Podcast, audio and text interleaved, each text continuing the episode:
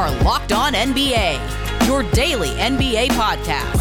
Part of the Locked On Podcast Network, your team every day. What's up, and welcome to another Monday edition of Locked On NBA, the biggest stories with the local experts. I'm your Monday host, Jackson Gatlin, also host of Locked On Rockets, right here on the Locked On Podcast Network. Today, we'll be chatting with Keith Pompey of Locked On Sixers as James Harden makes his Philly debut over the weekend. A pair of impressive games alongside Joel Embiid. Just how dominant does that duo already look together? Are the Sixers now the team to beat in the Eastern Conference?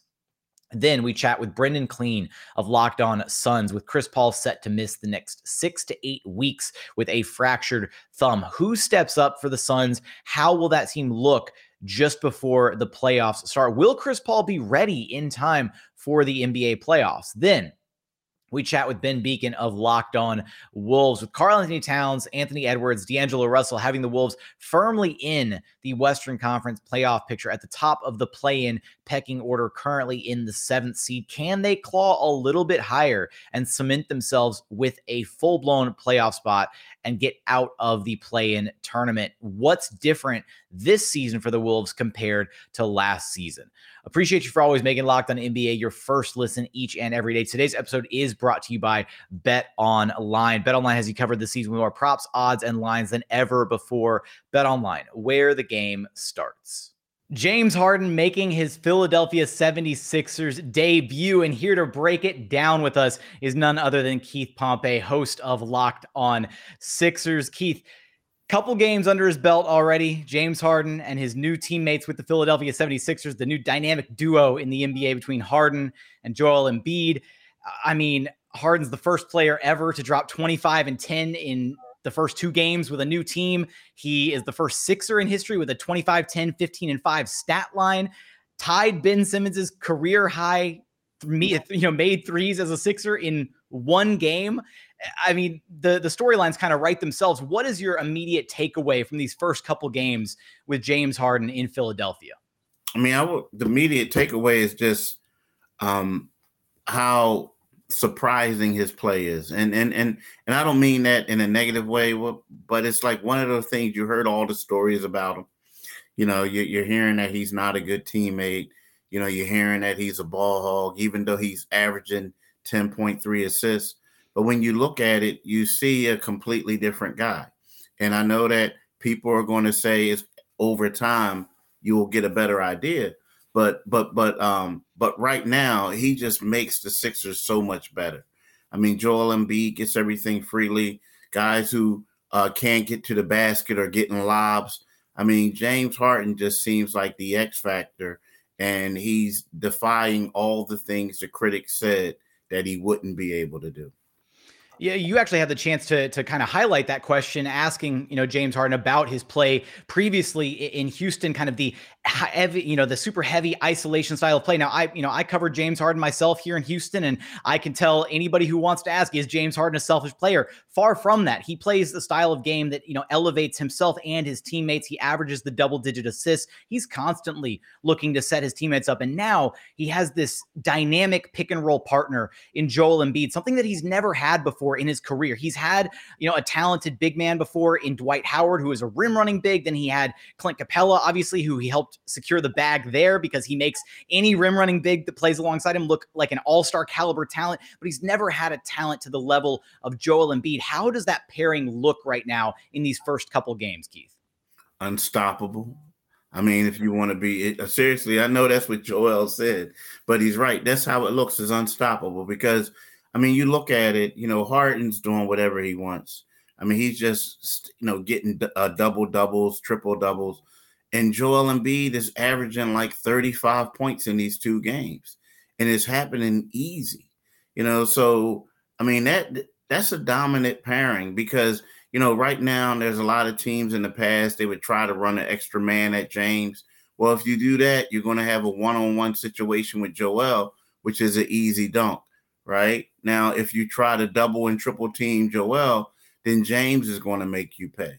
And then also uh, they they they spread the ball around too. So they literally look unstoppable right now.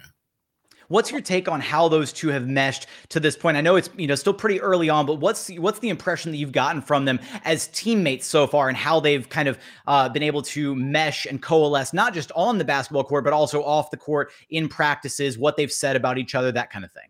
Yeah, you know, right now it's all the oh man, I love him. He's a great guy type of thing, right?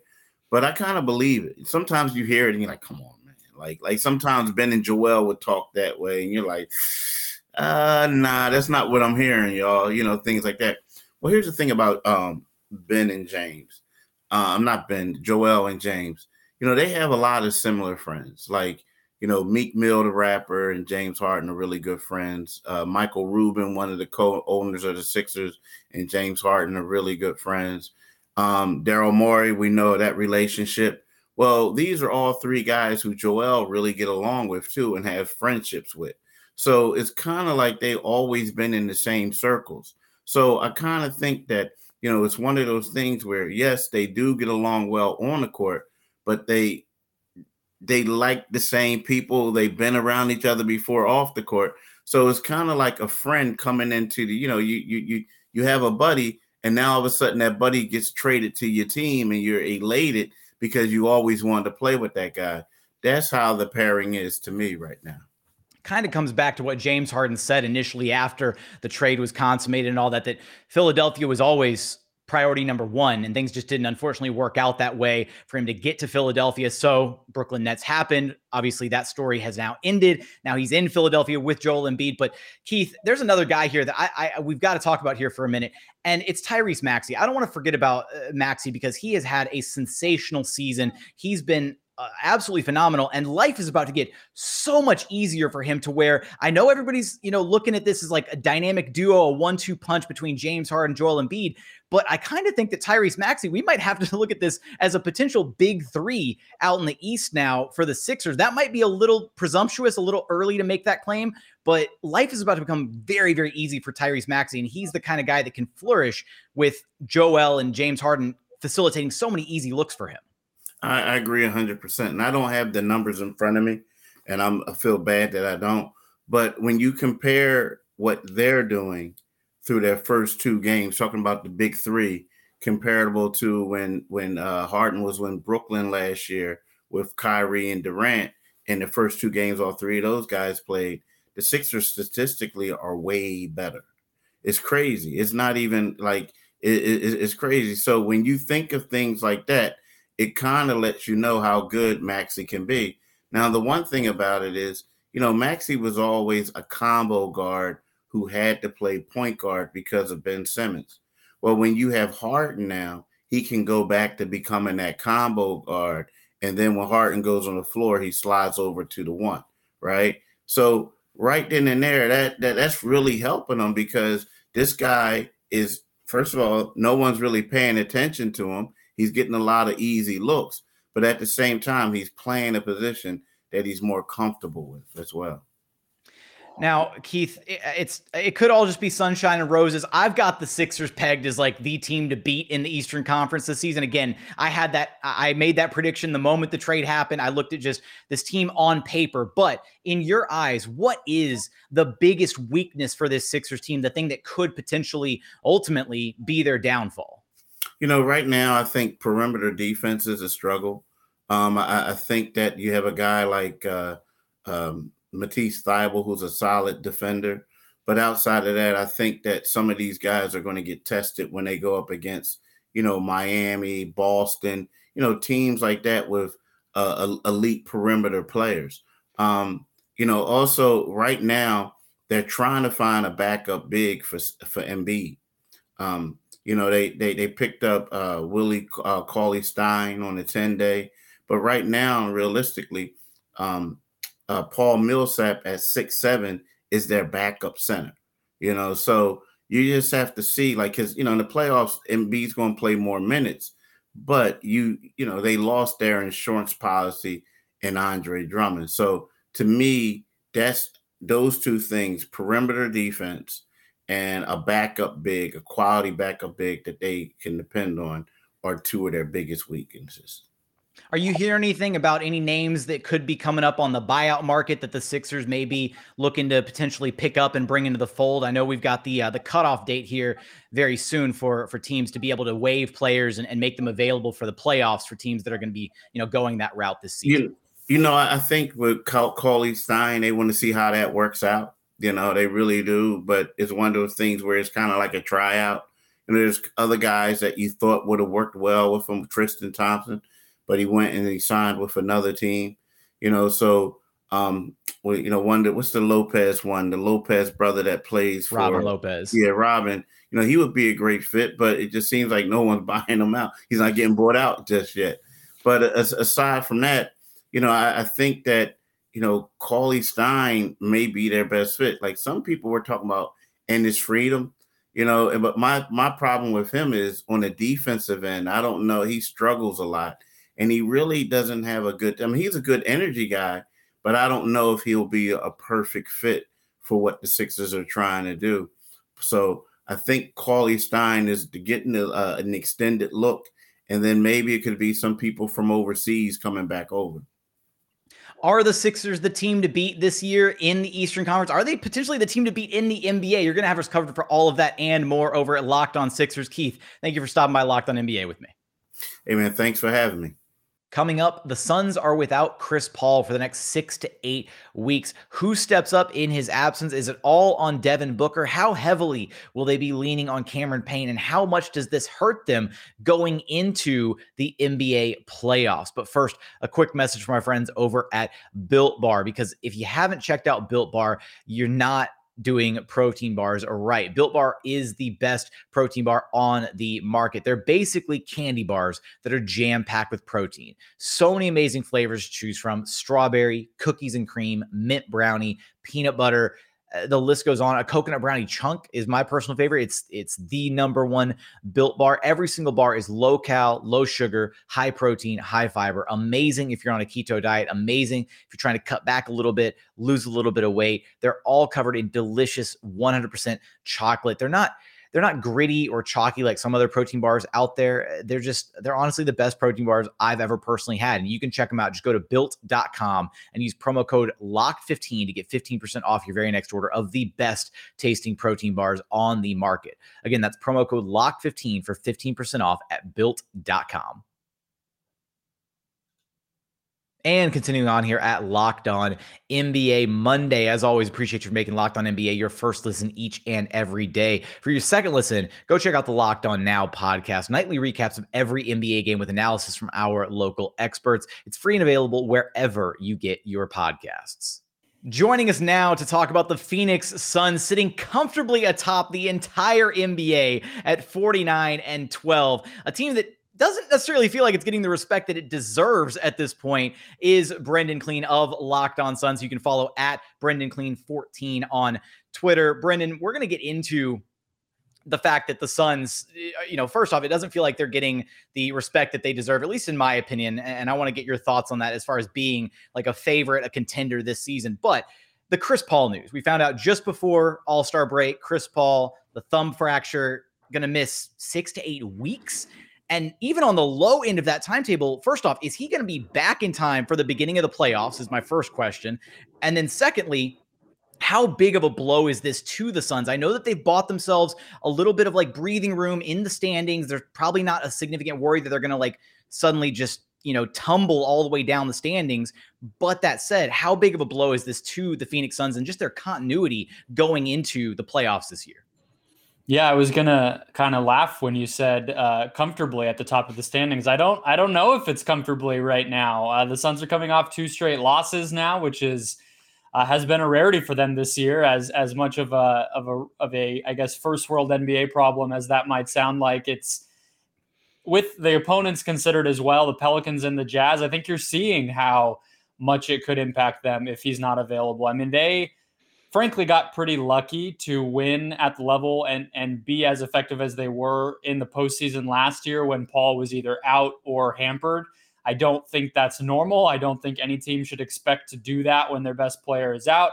They also are dealing with Cameron Payne, his backup, also being out, so that doesn't help either. But yeah, they're not as organized. Guys aren't getting as good of shots as they are used to outside, you know, in, in the role player mix. They're not generating as many threes as normal. The crunch time offense, like all the things that you would expect when you when you remove you know a generational talent at point guard but from a standings perspective i totally agree with you i, I don't think they are really in jeopardy of losing out on the one seed uh, we were recording right after golden state just lost a game and and they have not had their stuff together with Draymond Green out. So I think Suns fans aren't panicking yet, but but these two losses are putting it front and center, you know, just how bad it can get if you're not at, at tip top shape with everything else. You mentioned Cam Payne. I'm glad you brought him up. What exactly is the timetable on his return, and when can the Suns expect to have him back in the rotation?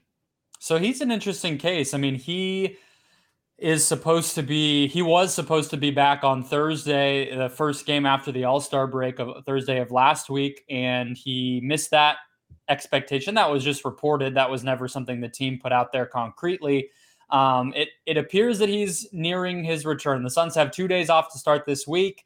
Payne has been before games doing sort of a full warm up um, using the hand that he uh, sprained his right wrist. So he's been back to using that hand, doing full shot motion, everything. So you would think maybe with those two days, he finally does make his return. I would imagine he slots right into that starting point guard spot, and he's sorely needed. I think you also asked me if Chris Paul might miss playoff games. And to answer that question and, and his timeline too, uh, I think it's an open question. I mean, his thumb, it's it's a thumb fracture. So it's the basically the bone where the ligament that his thumb that, that moves his thumb around connects to the rest of the hand. And that all gets pretty complicated, especially with the mobility you need on your thumb. It's on his shooting hand. So they said six to eight weeks. Six weeks would be basically right when the regular season ends, slash, you know, a week or so afterward. Eight weeks, obviously a lot longer than that. And you're really starting to talk about some first round games that are missed. So everybody obviously in, in Phoenix is hoping both of those timelines are on the short end. Chris Paul is just never allowed to have you know a regular regular season. I think what the only one you can look at is his one-off stint with the OKC Thunder, where you know his his very first vegan year, and I, I think part of the reason that he you know found a modicum of health that season was just purely out of spite because James Harden had him jettisoned up to the Oklahoma City Thunder and he was just so, you know, fueled off of wanting to prove him wrong and prove everybody wrong that he wasn't washed, that he still had plenty of life and longevity left in his career, that he was able to, you know, have a really successful season with no health complications. But again, Chris Paul going to be missing some significant time. Cam Payne will absolutely be the guy to kind of steady the troops a little bit in that point guard role. But Eh, Brendan, how much of the onus is kind of on Devin Booker at this point to be it? I don't know if it, it, just does he just have to go supernova for this team to like, you know, be at the level that it was at previously with Chris Paul in there to kind of make up for his absence? Is he going to be, you know, viewed as more of a playmaker in this regard? Or is it one where the entire team is just going to have to collectively come together to make up for the absence of Chris Paul? Yeah, it's a it's a fascinating question. I don't know if the team necessarily has a great idea of of what its identity is going to be during this time. I mean, again, it's one thing to be missing somebody who is one of your best players, if not your best player. But we all know, and you know from covering him as well, Jackson, that teams tend to, I guess, maybe not so much the Rockets, but they take the shape of what it is that he does best. And so when you lose him, you don't just lose a part of your team, you kind of lose the fulcrum of it. And so I think the interesting thing we've seen already is that they are starting Devin Booker at point guard, at least right now, while Cameron Payne is still on the mend. So he has been that facilitator. But even uh, apart from that, they've allowed guys like Jay Crowder, Cameron Johnson to handle the ball, run pick and rolls, very, very out of the ordinary. And uh, I mean, said aside from the Suns, I mean, we have not seen Jay Crowder be a ball handler. Like it, it has been very weird. Um, so I think ideally Booker takes on a little bit more of that. You know, he he is a good passer. He doesn't always get to show that. I don't think he's quite at the level of, you know, a starting NBA caliber, like championship caliber point guard, you know, like he's not Ja Morant or Luka Doncic out there, but he can get that job done. And I think ideally you probably have him doing it a little less than he is right now, a little more than he was before the injury. Cameron Payne can steady that. Aaron Holiday, who they just traded for, can be a part of that equation as well. It's going to be egalitarian. It's going to be a little bit of everybody having to step up. I think they can tread water, and and obviously Book has to be a huge part of that. On Sunday, 37 and seven on 50% shooting. He's playing like an all NBA player in Paul's absence. It's kind of just figuring out how everything's going to fit together more than anything. Shout out to Sean Coleman of Locked On Grizzlies. As you mentioned, Ja Morant in the same breath of championship level point guard. I'm sure he'll get a kick out of that. But, and some brownie points earned, you know, by you with Memphis fans everywhere. But, uh, as well as, you know, Dallas Mavericks fans with the Luka Doncic mention as well. Look at you covering all your bases, Brendan. But, gotta make everybody happy. right? You just play all play all 29 sides. That way everybody's except, happy ex- except yeah, who did I miss? Who did I not say? That's the bigger question. I don't want anybody right. coming after me. Right. Um no, so uh, let's I mentioned this early on and it, it does feel like as dominant as the Suns have looked in this regular season, you know, just completely waxing teams left and right. Yes, there's the question marks surrounding what happens, what shape this team takes without Chris Paul, but they've been the most dominant team in the NBA this season but it doesn't feel like they're getting necessarily the respect that they deserve as potential championship favorites or the favorite to come out of the Western Conference, even. Why do you think that is? Uh, it's it's a tough question. Um, I think part of I, I, think the answer that I've kind of settled on that makes the most sense to me, and it's mostly from other people telling it to me because, as you know, I mean, when you cover a local team, it's sometimes hard. It's like, well, I talk about them every day. I don't think they're getting underrepresented, but of course, nationally, you're totally right. They are, and I think a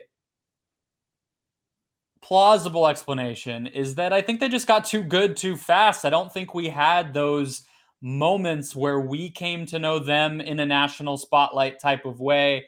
They took their lumps and improved and grew and then, you know, came back hungrier the next year and got a profile written up of them in ESPN and go do inter- like it wasn't like that. It was just all of a sudden wait, who's Mikal Bridges? And he's in the finals. I mean, he's not a great example. He won two titles at, at Villanova, but who's Cameron Johnson? Who's Cameron Payne? Like, wh- where did these guys come from? And I don't know who they are. I don't know their game. I don't know their story. And so I think it's this weird thing where they are in the early early years of kind of being characters in the NBA for everyday fans, but at the same time are already in the thick of a title race for the second straight year. So I think it will come. I think you're already seeing it come. The the big checkpoint to me is do they get more respect in the awards voting this year? But Devin Booker did not make all NBA last year. Mikal Bridges did not make all defense. Monty Williams finished second in coach of the year when that award very clearly, in my opinion, should have been his. So if you see that stuff come around, I think it'll start to be a good sign. But uh, honestly, Suns fans, I think, are mostly just thrilled to have such an awesome team. Like Uh, we had a everybody has a chip on their shoulder when they're bad because you want to hear about ignored. You get ignored when you're awful. It's like any attention is good. The team is great. I think Suns fans are okay with it, but it's it's it's reasonable. It's like they don't get talked about as being famous, but they also don't get talked about as being like a great team. And I think those things are connected. So that second part needs to come along for sure because they are for sure the favorites if they're healthy, in my opinion. It's going to be really interesting to see how this season concludes with the absence of Chris Paul and what this Suns team looks like rolling into the playoffs. And you're going to have us covered for all of that and more over at Locked On Suns. Brendan, appreciate you stopping by Locked On NBA with me. Thanks, Jackson. Coming up, Karl-Anthony Towns and the Minnesota Timberwolves look really good this season. What's changed with a cast of characters that are largely the same from last season into this one? What exactly is different this time around? How are the Wolves finding success. But first, a quick message from our friends over at Bet Online because football might be over for this season, but basketball is in full steam for both pro and college hoops. From all the latest odds, totals, player performance props to where the next fired coach is going to land, betonline.net is the number one spot for all of your sports betting needs. BetOnline remains the best spot for all of your sports scores, podcasts, and news this season. And hey, it's not just basketball. BetOnline has you covered for hockey, boxing, UFC odds, right to the Olympic coverage and information. Head to the website today today or use your mobile device to learn more about the trends and action available to you. Bet online, where the game starts.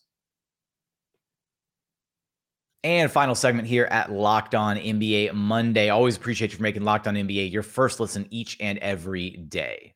Joining us now is the host of Locked On Wolves, Ben Beecken, who you can follow on Twitter at B Beecken. Ben, the, the Wolves are good. Can I can I can I cautiously say that this season?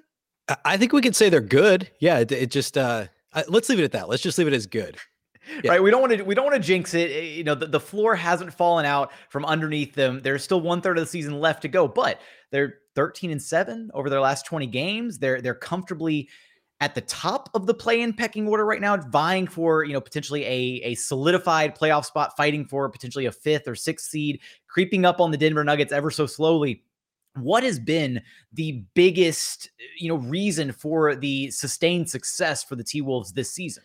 Yeah, I think the craziest thing is that the roster is essentially the same as last year. And a lot of people don't realize that. There's actually, you look at the roster, the top 12 guys in terms of minutes, 10 of them were on the team last year. So you're looking at Patrick Beverley, who's obviously made a big impact, but him and Taurean Prince is the only guys that are that are different. So eh, the question is obviously what's changed. Well, I, I think the biggest thing, number one, is coaching. Uh, Chris Finch is, I think, going to start to get a little bit more of his due as as a really good coach, um, and I think that that's probably the the biggest thing, putting players in better in better positions to succeed. Um, he's definitely been an upgrade over Ryan Saunders, and and both offensively and defensively, schematically, they're far better this year than they have been in in recent years. Um, the second thing is is and this is related to coaching is natural player development and improvement. Uh, I mean, guys like Karl-Anthony Towns, he's always been good, and offensively, he's not really all that different than what he's been in the past, but he's much better defensively. They put him in a better spot in their in their primary defensive scheme. Um, then Anthony Edwards, I mean, he was 19 last year. He's much improved this year, a much better player. He's had some struggles of late. I think he's a little banged up, some injury issues, but um, but he's been much improved. And then and then the last thing would be, and this is this is uh, I think this is very real. I think we have to mention it is health. I mean, last year D'Angelo Russell and Karl-Anthony Towns played in less than 20 games together. In the games that they played together, the Wolves were over 500. Uh, D'Lo's missed some time with some nagging injuries here and there, but has for the most part uh, been healthy. And and he and Towns and Edwards have been on the court together a bunch more this year, and that's that's maybe the the I mean, along with the coaching side of things, the the biggest difference. Do you see Chris Finch f- finishing somewhere, maybe maybe not not necessarily a front runner for Coach of the Year, but do you think he should be at least in the conversation and maybe a finalist for the award this year, depending on where we we find the Wolves, you know, finishing the season?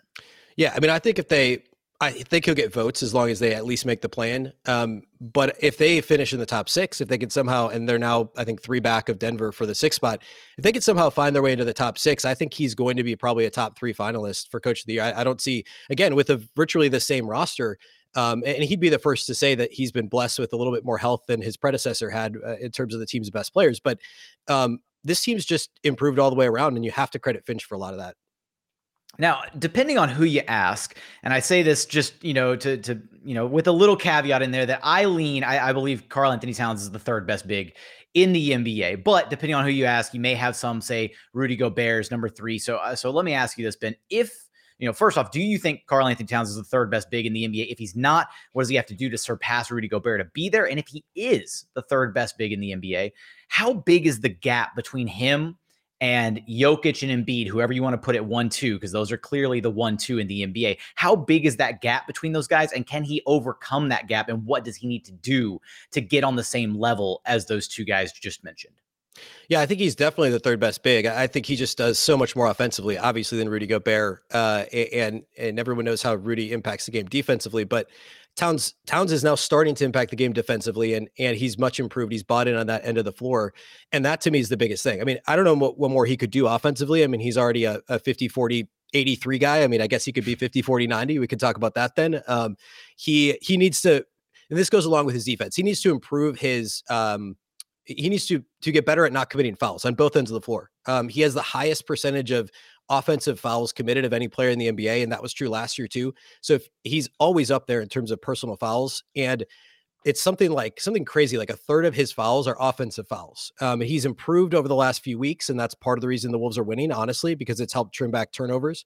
Um, but if he can control himself, not get super emotional when things don't go his way in in the officiating uh, the in the realm of officiating uh, and then along with that, continue to improve defensively. Like offensively, he's bought into the scheme. The Wolves have moved him around a lot this year to try and avoid getting him double teamed in the post a bunch. They've used him on the perimeter more.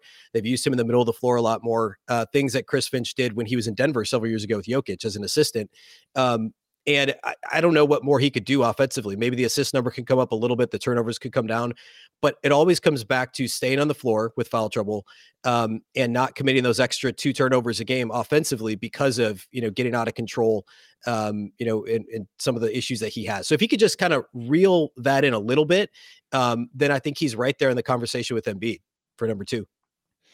All right, all right. I like it. I like it. Now, Ben, I, I, know you just mentioned, you know, the recent struggles as of late for Anthony Edwards, but in your eyes, for this Timberwolves team, who is more important, who's more crucial to the success of this team on a nightly basis on in any given game? Is it Anthony Edwards or is it D'Angelo Russell? I know they're two, they're both very important, but who kind of has the edge? Who's more the X factor for the success of this team? It's an interesting question because everybody talks about the numbers. The Timberwolves are much better when D'Lo's on the court, and and I think all things considered, he's probably a, a better player all the way around than Anthony Edwards. He's just a little more consistent. However, I, to, this is I would still I think go with Anthony Edwards, and I think it's because the gap between his floor and ceiling is so high on a night to night basis. I mean, he's been much better this year than last year. He was a borderline All Star as as it is, and so is D'Angelo Russell. Um, but like the last couple weeks, Anthony Edwards has scored in single digits. Um, I think four out of the last five games before last night. So I guess four out of the last six games. He had never scored in single digits in three straight games in his whole career last year, this year, and that happened recently. Um, and the Timberwolves just there's an extra layer of uh, of uh, their offense is so much more dynamic, I guess, when when he is playing extremely well. And D'Lo, you kind of know what you're going to get. He has his off shooting nights, but he's consistent. Um, you know, there's some nights where he's not as good defensively, but but really with Anthony Edwards, if he's invisible, then you lack that. I mean, D'Lo does what he does. He'll score 18, 19 points. He'll shoot a bunch of threes in transition. He'll create for others. But Anthony Edwards is either invisible um, and and missing, you know, uh, taking ill-advised three-point, you know, step backs when he should be getting to the rim, um, or he's unstoppable and he's scoring 35. Um, and and I think that that if if he is lands somewhere on the high end like he did for the last two months of last season and for a good chunk of the first part of this season, then this team's offense becomes from pedestrian to to like a top easy top ten offense. Um, and D'Lo is a little more consistent than Edwards, and I think that that's probably the biggest difference. Is because and Edwards is truly like a guy who can score at all three levels, and D'Lo is kind of limited to the perimeter and the mid range game. He doesn't get to the basket a whole lot, but when Ant is on his game, he's scoring at all three levels. He's getting to the free throw line, and he's adding that element that otherwise the Wolves' offense lacks. No, we mentioned this a little bit earlier, but uh, can you see over this final one third of the season, based on their remaining schedule and whatnot, can you see the Timberwolves kind of separating themselves from the rest of the West play-in pack? And you know, it, do you have a prediction in mind for where you ultimately see this team kind of falling into the uh, playoff pecking order?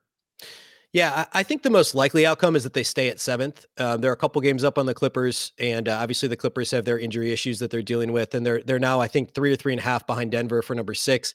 Um, they have one more game against Denver. They have the shot at winning the tiebreaker against Denver.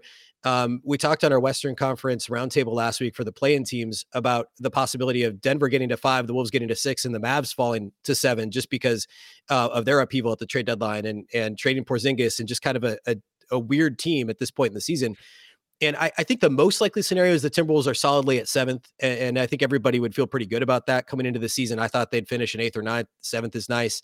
Um, but I would say that their next most likely scenario is getting up to six. And I don't know if it's Denver falling out, if they struggle to reintegrate Jamal Murray when he comes back, or or or if it's Dallas that kind of falls apart and falls into the play-in range. Um, but but I would say that there's a definitely a shot. I'd probably put it at like a you know 60 to 70% chance they stay at seven. And then the rest of it would be, I think they get up to six. I think that's definitely a possibility. Okay. And the last thing here for you, Ben, what's the latest on Malik Beasley? Any concern on that front? Is it just day to day? Any major, you know, cause for concern with him? Yeah, he played Friday, um, and then Saturday he missed. He missed the, or excuse me, he played Thursday and then he missed Friday's game, the second night of a back to back with a non COVID illness. Uh, hasn't been much said since then. So it seems like it was kind of something that cropped up on Friday. And then they had the weekend off. So they don't play again until Monday. They've got this weird like back to back, two days off, back to back, two days off, back to back. So their first six games are part of back to backs out of the break. Um, so I'd imagine he's he's back playing early next week. We haven't heard anything otherwise. Awesome. I appreciate it, Ben. You're going to keep us locked on everything Wolves over at Locked On Wolves. Thanks for jumping on Locked On NBA with me. Absolutely. Thanks, Jackson.